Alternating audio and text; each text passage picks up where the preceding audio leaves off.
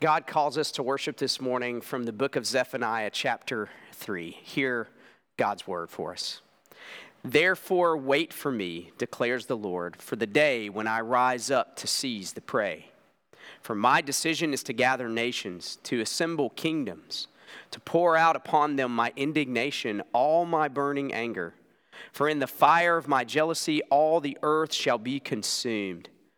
For at that time I will change the speech of the peoples to a pure speech, that all of them may call upon the name of the Lord and serve him with one accord. The Lord your God is in your midst, a mighty one who will save. He will rejoice over you with gladness. He will quiet you by his love. He will exult over you with loud singing. God's love for us shows us our sin and our need for Jesus. And the way that God does this is by His grace. It's by His grace that we see our sin and we see our need for Jesus. And we are reminded in worship each week that no one is so bad that we are beyond the reach of God's grace. And no one is so good that we aren't in constant need of that very same grace. And so let's confess our sin and our need for Jesus together. Uh, we're going to do that out loud with our confession of sin. And then after we say that out loud, we'll spend a few moments quietly going before our God and confessing our sin and seeing our need for our Jesus. So let's confess and acknowledge our sin together this morning. Father, Son, and Holy Spirit. Out of the overflow of your love, you made all things good.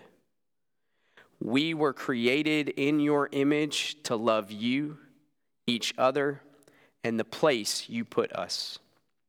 Life was belonging to you and living for your glory. But when tempted, we turned away from you and ran headlong into sin and destruction. In this we brought shame, guilt, and curse onto ourselves and all of creation.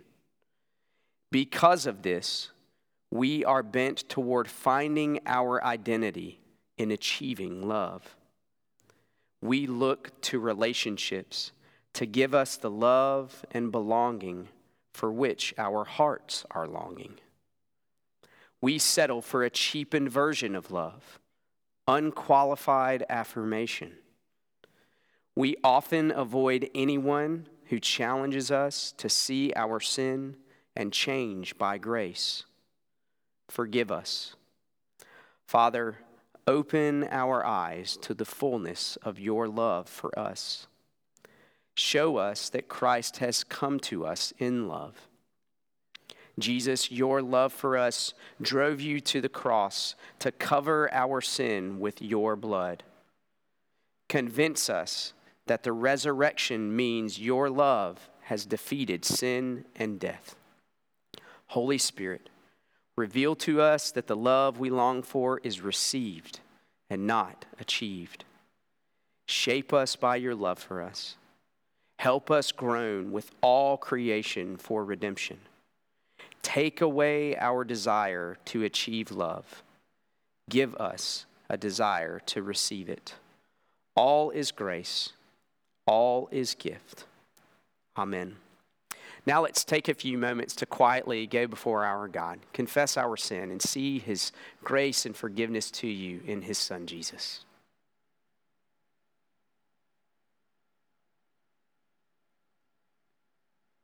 Gracious Heavenly Father, we confess all of these things in the hope of your mercy to us, which is fully and finally given in your one and only Son, our Savior Jesus. Holy Spirit, we pray that you would continue to change us by grace to make us more and more like our Savior.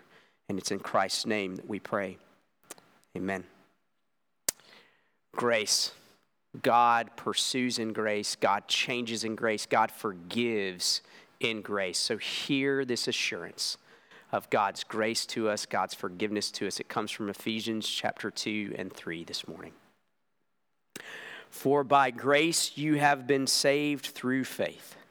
And this is not your own doing, it is the gift of God, so that you may have strength to comprehend with all the saints what is the breadth and length and height and depth, and to know the love of Christ that surpasses knowledge, that you may be filled with the fullness of God all of this by grace. And it's grace that drives us to declare God's love for us, what He has done, and what He is doing to unite all things in heaven and on earth.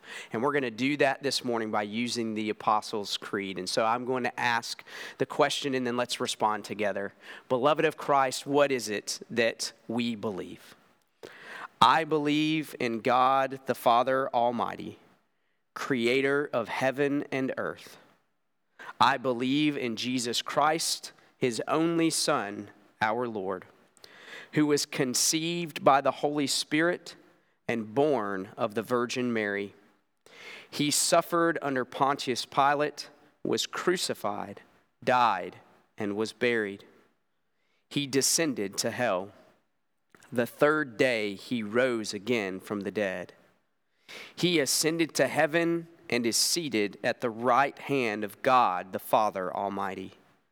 From there he will come to judge the living and the dead. I believe in the Holy Spirit, the holy Catholic Church, the communion of saints, the forgiveness of sins, the resurrection of the body, and the life everlasting. Amen. Good morning. It's good to be with you. As those of you that are on the other side of this camera are watching from home with friends, uh, remember that we want to encourage you to invite a couple families with you as you feel comfortable. And we certainly want to communicate to you that we long for the day that we will be with you in person again when you feel safe enough to venture out and try worshiping here. And even more than that, when we can all gather together again without any significant fear or without any significant reservation. We look forward to that. So just know that we miss you and we look forward to hearing from you and seeing you as God's good providence would allow. This morning we're looking at the book of Zephaniah together. This is another one of those prophets in the Old Testament. Want to remind you that we are looking at the story of Scripture together through the framework of three three loves love God, love people, love place. We derive those three loves from the, from the first couple chapters of the first book of the Bible, Genesis 1 and 2, and we see it played out through the history and through the rest of the scriptures. Four, this is another part of the framework. Three loves, the four part story creation, rebellion, redemption, restoration. All four parts are needed to understand what God is saying in His Word to reduce the story of Scripture to two parts is inadequate to fully understand what God is communicating. We need all four parts of the story to understand what God is doing. Five threads, three loves, four parts, five threads. God has always had a people, He is always building His church, Genesis to Revelation. Sin is real but it never gets the last word. Genesis to Revelation. Grace that JP just mentioned to you in the assurance of pardon. God initiates, God pursues, God saves. Grace, Genesis to Revelation. Jesus did it. He accomplished something. He is a literal Savior. We can understand redemption from Genesis 3 through the rest of the scriptures. And finally, five, everything is moving toward Jesus. My life, your life, reality, scripture in the Old Testament, every passage of the Bible, all moving toward Jesus. That's our framework. Don't forget it. Pray it into your hearts, test it with scripture, see if it's true, live by it. Let's look this morning at Zephaniah. I've tried to put together again a bunch of verses that encapsulate the totality of this message from God for us. So follow along as you can. I will be referring to these verses a lot in the sermon. So even if you don't uh, memorize them, of course, even if you don't have them all memorized by the time we read, finish reading this together, just know these verses are the framework from which to understand the book of Zephaniah. So listen to this. It's God's word. Receive it as if it comes from him. The word of the Lord that came to Zephaniah the son of Cushi, the son of Gedaliah, son of Amariah, son of Hezekiah, in the days of Josiah, the son of Amon, king of Judah.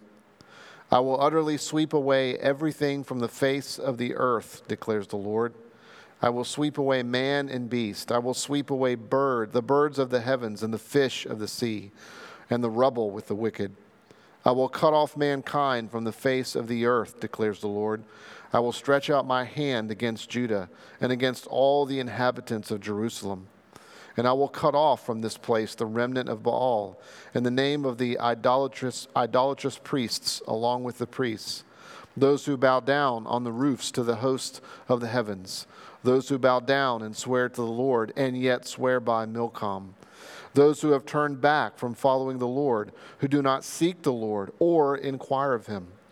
At that time, I will search Jerusalem with lamps and will punish the men who are complacent those who say in their hearts, The Lord will not do good, nor will he do ill. Gather together, yes, gather, O shameless nation, before the decree takes effect, before the day passes away like chaff, before there comes upon you the burning anger of the Lord, before there comes upon you the day of the anger of the Lord. Seek the Lord Seek the Lord, all you humble of the land, who do his just commands. Seek righteousness. Seek humility. Perhaps you may be hidden on the day of the anger of the Lord. For Gaza shall be deserted, and Ashkelon shall become a desolation.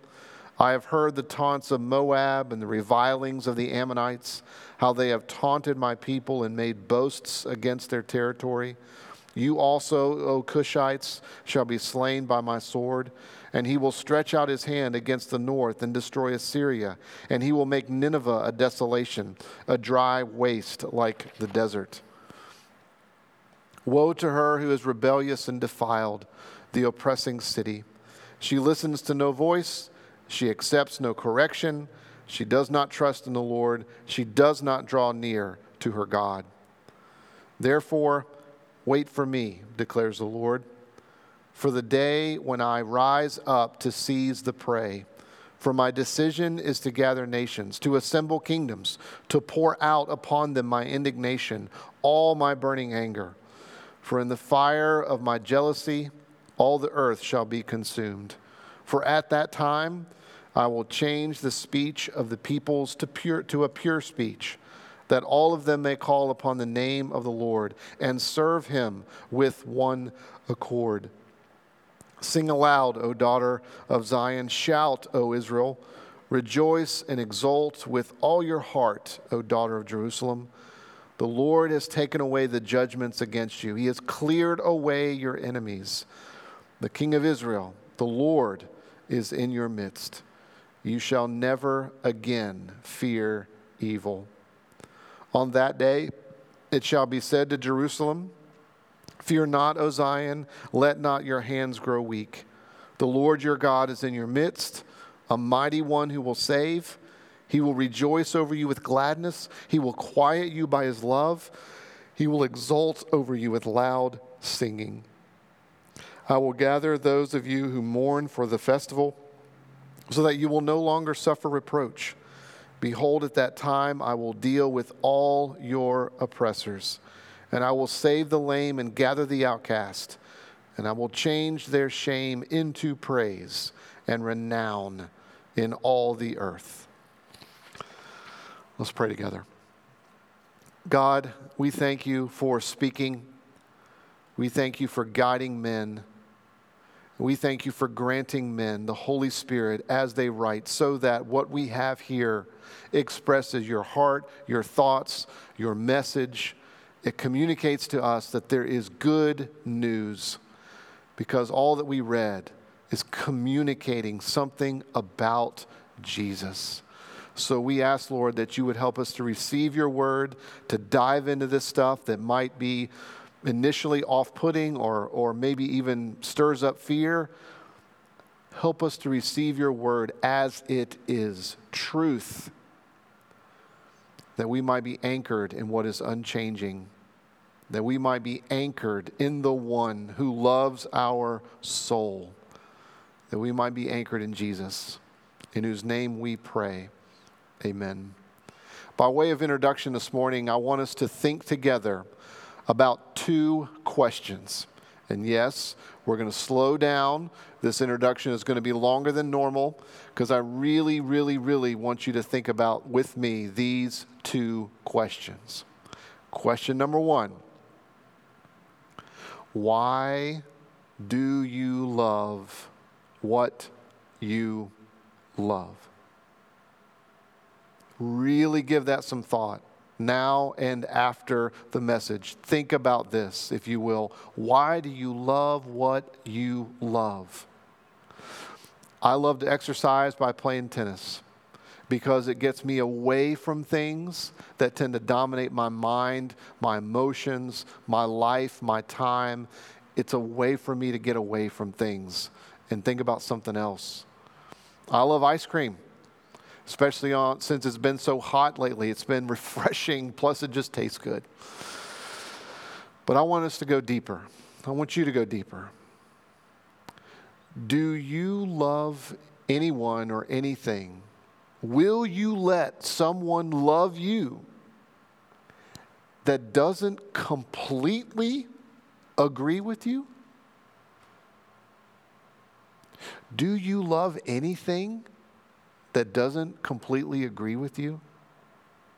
Will you let someone love you that doesn't completely agree with you? I want you to think about that because of this the dominant definition of love in the culture that we live, in the culture that we make up, the dominant definition of love is this unqualified affirmation. All of us want to be affirmed. We love to be affirmed for every thought, every position, every opinion, everything that we say, everything that we do. And unless someone does that, unless they affirm everything without qualification, we think they don't love us. And you need to hear that definition, unqualified affirmation, that definition of love is not enough for you. And it is not enough for me. That definition of love is not enough to complete your heart, to make you whole, to help you understand what it means to be fully human. It's not enough. Here's a second question. Think about this.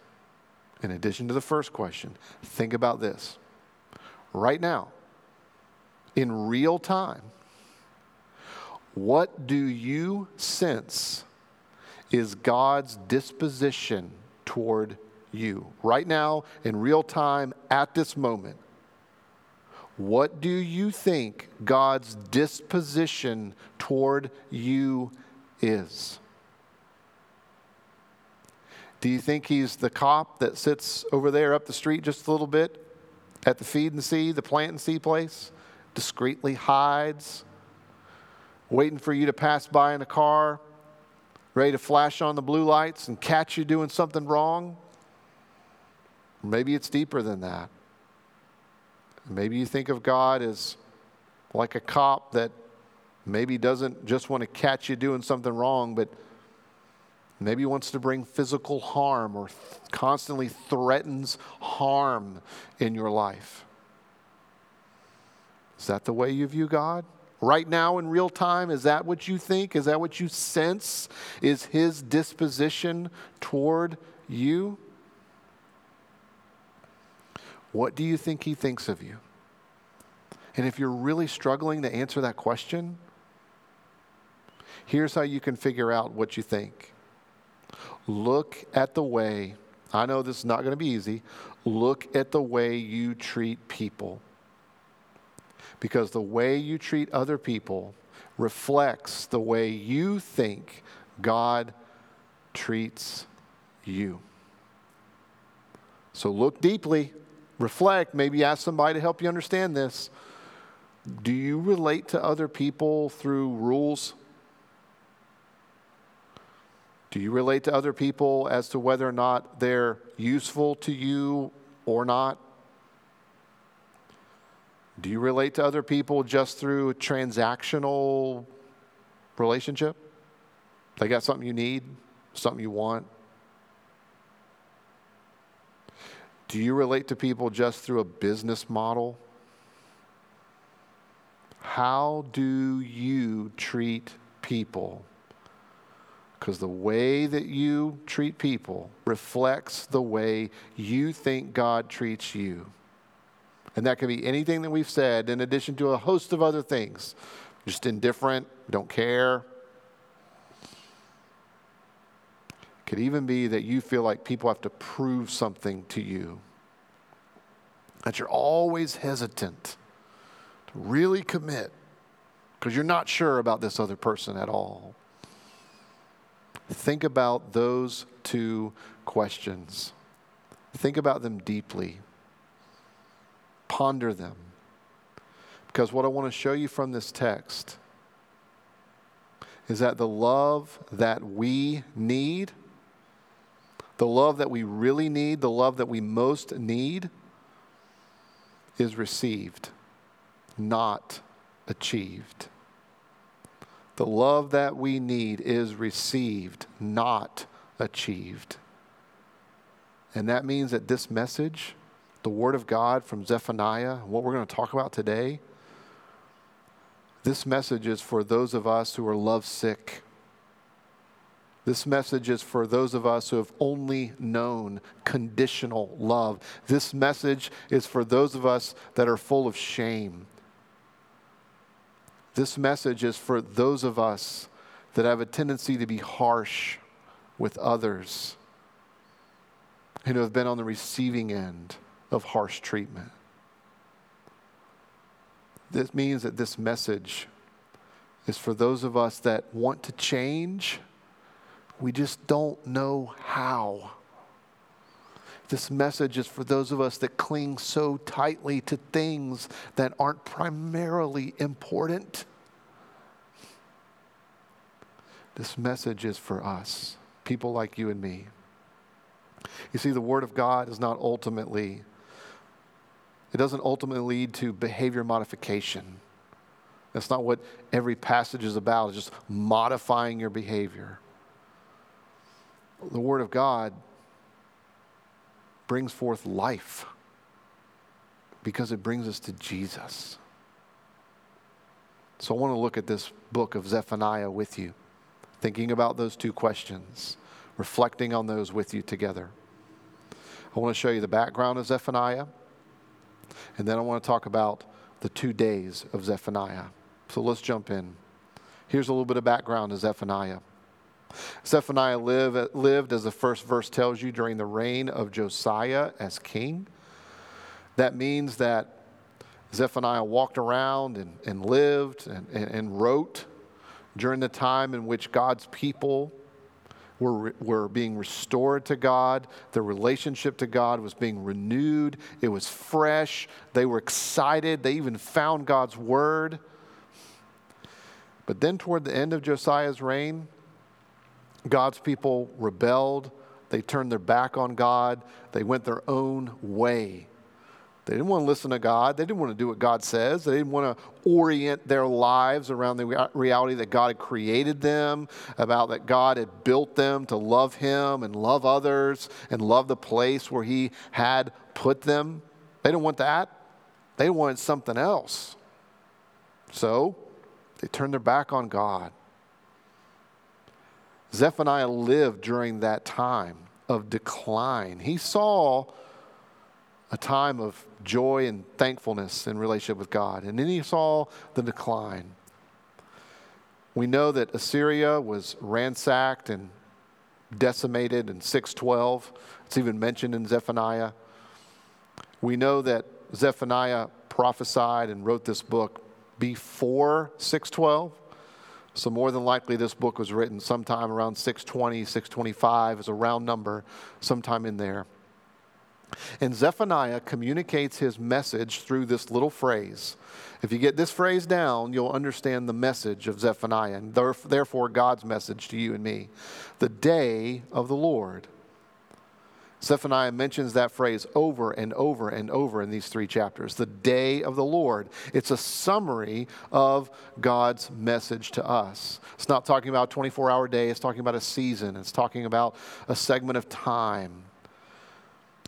Zephaniah says there are actually two days the day of anger and the day of restoration. You probably picked up on the anger piece as I read these verses and we read them together. The day of anger and day of restoration. The day of anger and the day of restoration. And the thing is this those days of the Lord, anger and restoration, are actually teaching us about the love of God. So let's jump in and try to understand the day of anger. If you go back and read the verses that we read together, you'll find, at least from the top, if I remember correctly, in chapter 1 and in, certainly in 2 and 3, but certainly in 1, what you find out is this that the day of anger, God says, comes to everyone, everywhere, for everything. The day of God's anger is universal. To break that down even more, God specifies after that that he is frustrated and angry with Judah and Jerusalem, his people. It even says more than that, that God is frustrated and angry with the nations. When you read chapter 2, you will find representations of nations in the north and the south and the east and the west in order to say, as a in toto, God is angry with the nations. Here's why God's anger encompasses everyone for everything, everywhere, because of idolatry. He mentions that in these verses that we read together idolatry. You see, idolatry is when we take good things, as one man said, when you take good things and make them ultimate, meaning you take things that are good and you try to derive ultimate meaning from them purpose, hope, joy. When you take things that are good and try to build your identity around those things that are good, to take good things and make them ultimate things. To say it another way, idolatry is when we, at a heart level, love anything more than God. The second thing that God is concerned about is this He's concerned about our view of God. You see, the folks that he writes to, people like you and me, we all have a tendency to look at God and just think, well, God's useful. I want God to do this, therefore, when I'm down, I'll call out to Him and hopefully get what I want. The view of God is that God is just useful. He's there at my discretion to hopefully do what I want to do, so I'll have this bargaining type relationship with Him. In other words, the view of God that He's so frustrated with is that He looks upon us in any other way other than love. Is to think that God has any other disposition toward us than love. And the third thing that God's concerned about is just flat out our spiritual disposition. It's not just that we have a wrong view of God, it's that spiritually speaking, our hearts are so far from God that we find it more attractive, more desirable to live our lives without the love of God without the love of God influencing every thought, every word, every deed, without the love of God telling us who we are in our hearts. You see, all of this, the anger of God, the day of the Lord being one of anger, all of this should lead us to repentance. That's why God lays this out for us in chapter 2. He summons us to repent, Did you notice how many times we read this idea before the anger of the Lord comes? Before this, before this, before this, before this. Seek the Lord. God is telling us that his anger is coming. Therefore, we should seek him, meaning we should repent. Now, to bring back in things we've talked about before this summer, remember repentance. Two illustrations. I want to review these quickly with you because they are so helpful, at least to me. Repentance is turning from something to something else. That's repentance. And the reality of that in our lives is that we all struggle with different things. And it's a lot harder to change the direction of a battleship, right? If you're cruising along in a battleship out in the ocean, it can take a long period of time to change the direction of the battleship. We have some sins in our lives that are so deep that it's like trying to change the direction of a battleship. Other things in our lives, the things that we struggle with, our sins, our brokenness, our rebellion, or like trying to change direction with driving a plane, flying a plane, or driving a car. Other things are a little bit more simple. They're like riding a bike and changing direction, or riding a skateboard and changing direction. They, they can happen much quicker. But repentance is having the disposition of knowing that we need to change direction. And some of the things we need to change are really deep and happen really slow over a long period of time. And some things we just need to stop now. God's grace is there telling us to stop. God's grace is there giving us the power to do it. The other illustration is not that not only directional, going from something to something else. It's that repentance is actually more about Jesus than about our sin. I told you this. This hit me like a ton of bricks a number of years ago. I knew that hymn. Perhaps you've sung it before or heard it. I have decided to follow Jesus. I have decided to follow Jesus. I heard the exact same tune with different words. And the words were, I never wanted to follow Jesus. Repeated, repeated. I never wanted to follow Jesus. He rescued me. And then the last line, no turning back.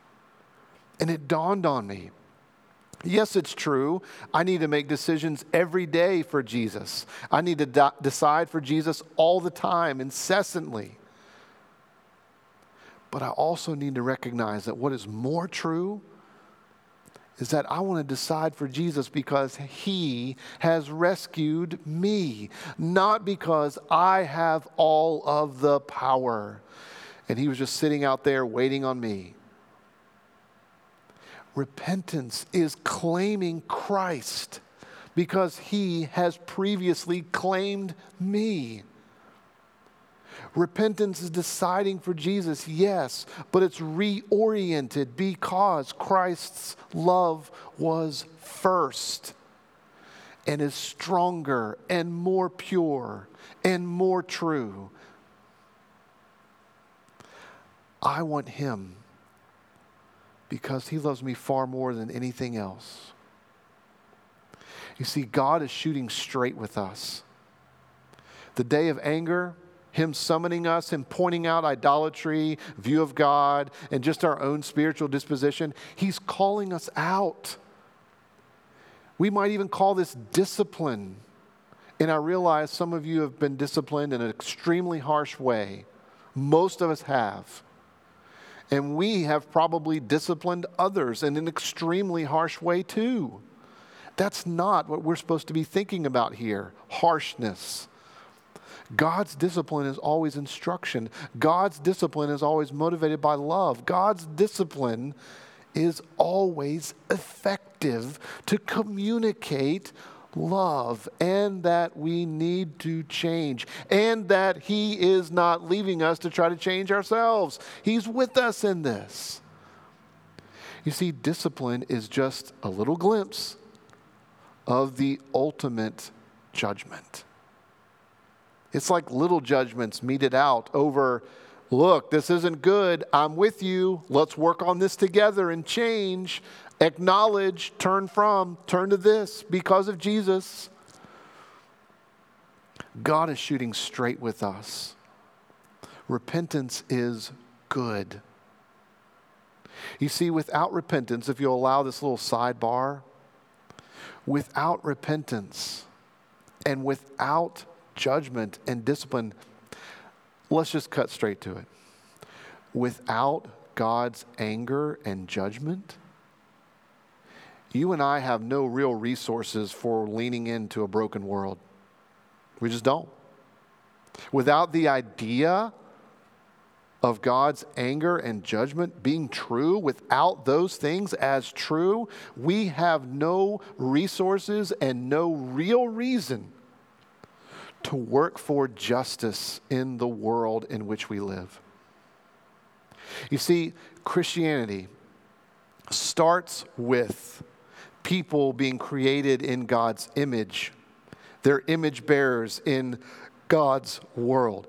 The message of Christianity is that we start with God's idea of justice, that He cares for meting out proper consequences for things and protecting people and proper care for people because we are made in His image.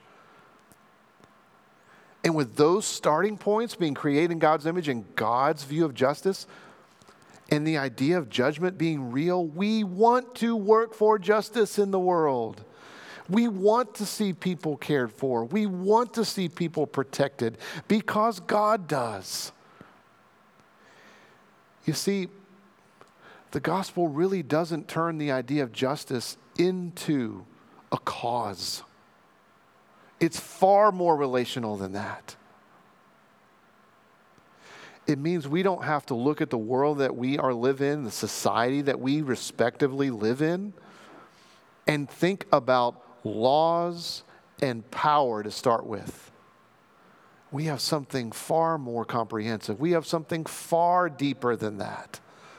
We have God and His creation, and God and His view of justice and because there is ultimate judgment, justice will reign.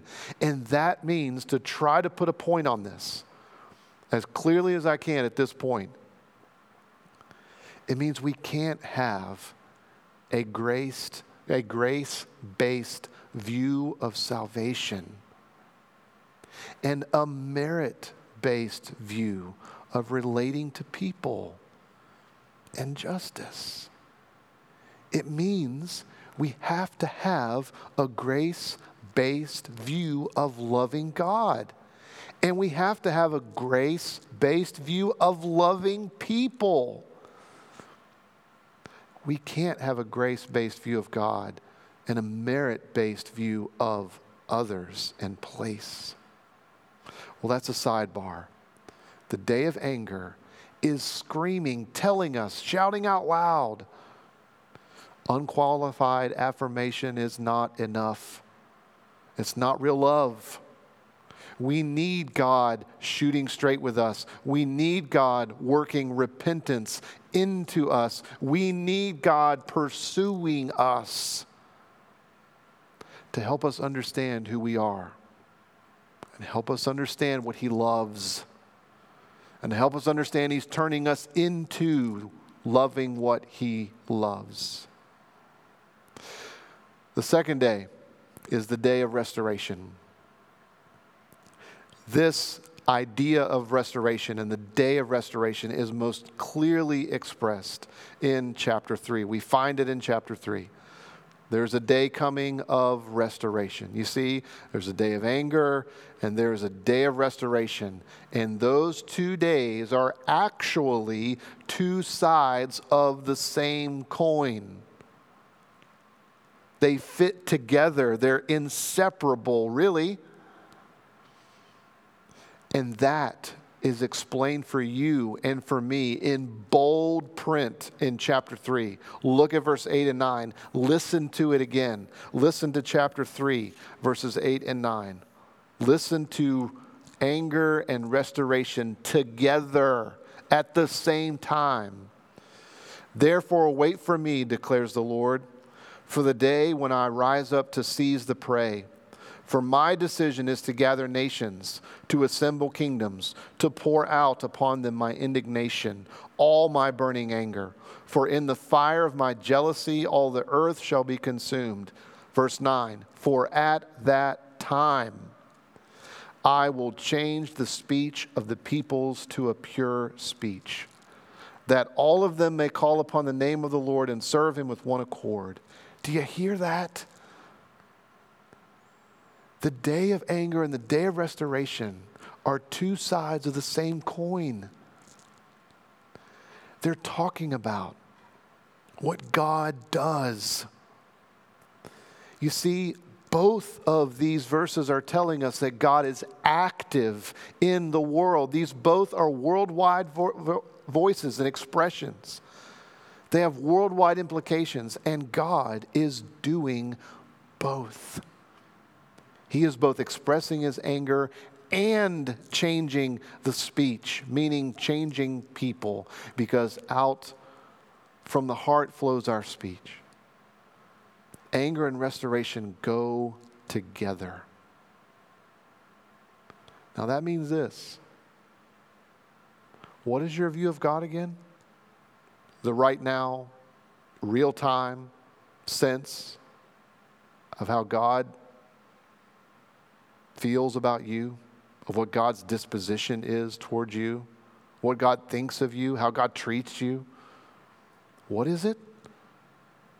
Do you feel like He's the cop that's out there either threatening harm or trying to catch you doing something wrong, ready to flip the blue light? Or do you see that He's a God of, of love who really is committed to change? who really is frustrated with everything that would destroy you and destroy others and destroy the world. The clearest expression of restoration itself is found in verses 14 through 17, which we read, and in particular, verse 17. You've heard this verse many times. I often use it as a benediction. So does John Paul. Take this in. God's restoration is most clearly expressed in verse 17 that He is a mighty God. He is full of power, and He is saving you. He is saving me. Not only that, but He is rejoicing over you with gladness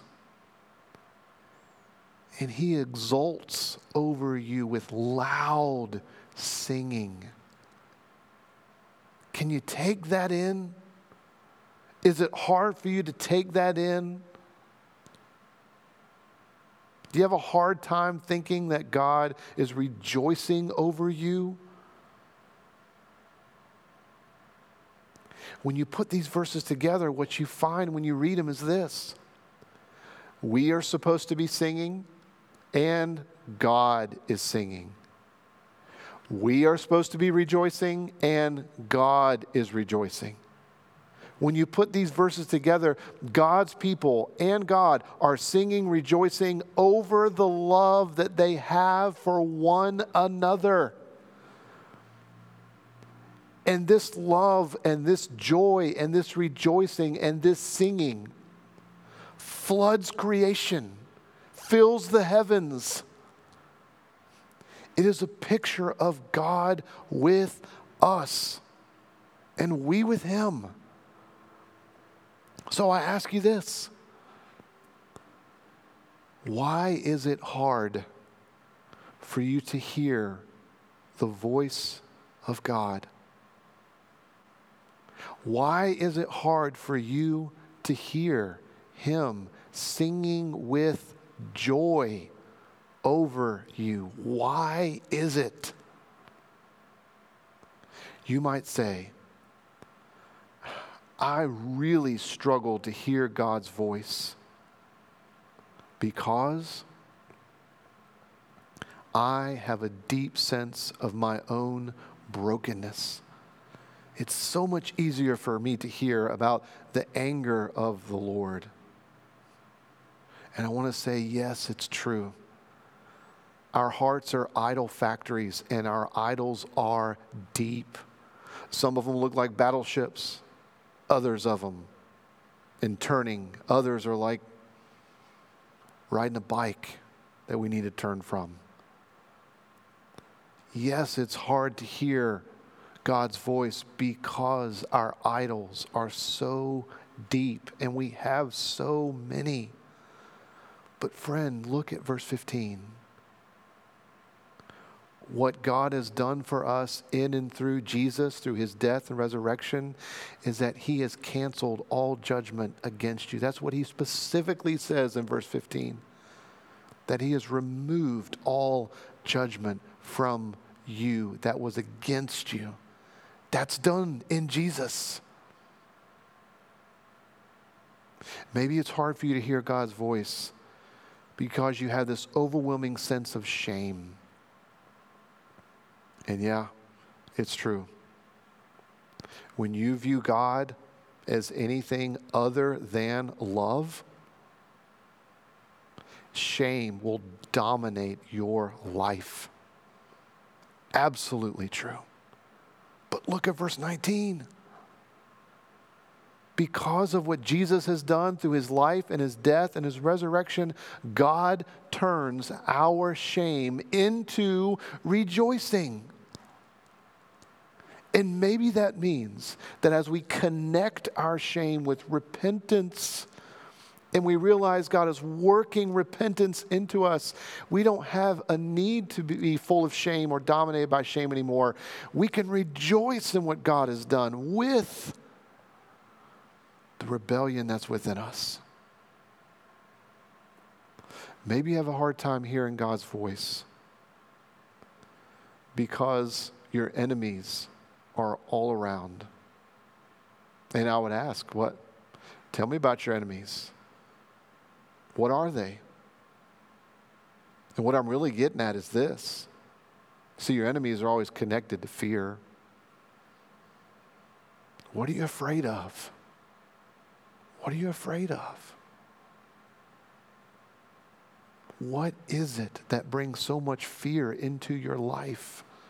What are your enemies that create this fear? And when you look back through these verses, what you find, I think it's in verse 15 and verse 19, that God defeats all of our enemies. That what Jesus has done, as he has conquered, he did it. He actually did something through the cross and the resurrection. He defeated death and sin and Satan. He crushed his head. It's happened already. The biggest breakthrough in your life is in your past, not the future. God removes our fear in Christ and through Jesus. Well, maybe, maybe you have a hard time hearing God's voice because you wonder, where is He? I don't see Him anywhere. He feels so distant from me. And I would say, friend, it's, I get that. I get that really. I really get that. You see, when we have idols in our lives, they mean that other voices are loud. When we have shame in our life, it means that it pushes us away from coming to God. And we have so much fear going on in our lives, we feel like we have even more reason not to even try. And when we try to live our lives on our own, when we try to live without the love of God, it can make God seem as though he isn't close at all. But what verse 17 tells you and tells me is that God is in your midst. He's close. And He's saving you, working repentance into you making it so that you hear his voice of love and joy, making that voice louder and louder in your life. You see, the day of restoration is telling us that love, the love of God, makes our heart sing.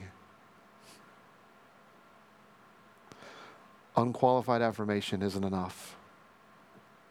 We need a love that makes our heart sing. And what that means is that we need a love that is received, not achieved. And in Christ, we have that love. And by getting out of ourselves and into Him over and over and over, we continue to have the kind of lives that are built around the love that is received and not achieved. And all glory goes to Him. And it's by grace. Would you pray with me?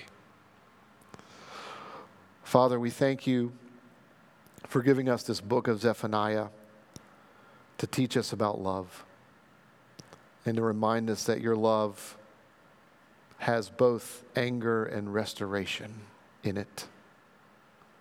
Because it's how you work repentance into us, and it's how you work getting us out of ourselves and into the Savior. So continue to work in us. Grant us repentance. Grant us, Lord, grant us the ability to hear your voice and to hear your voice in a louder and louder way, that your voice might dominate our lives. We pray this for your glory, for our good. We pray this, Lord, because it's in you that we have hope. Amen. Beloved, hear the voice of your God promising to bless you. And yes, wake up every morning and decide that you're going to live your life with God and you're going to receive what He has for you and you're going to live by His voice. The Lord your God is a mighty God. He is in your midst and He will save you. This week, He will rejoice over you with gladness and He probably will quiet you with His love. And in the age to come, forever and ever, and even now, he exults over you, his people, with loud singing. In the days coming, that we will join in that song and say, Worthy is the Lamb. Worthy is the Lamb who was slain. To him belongs all power and glory and dominion forever and ever. Amen. Go in his peace.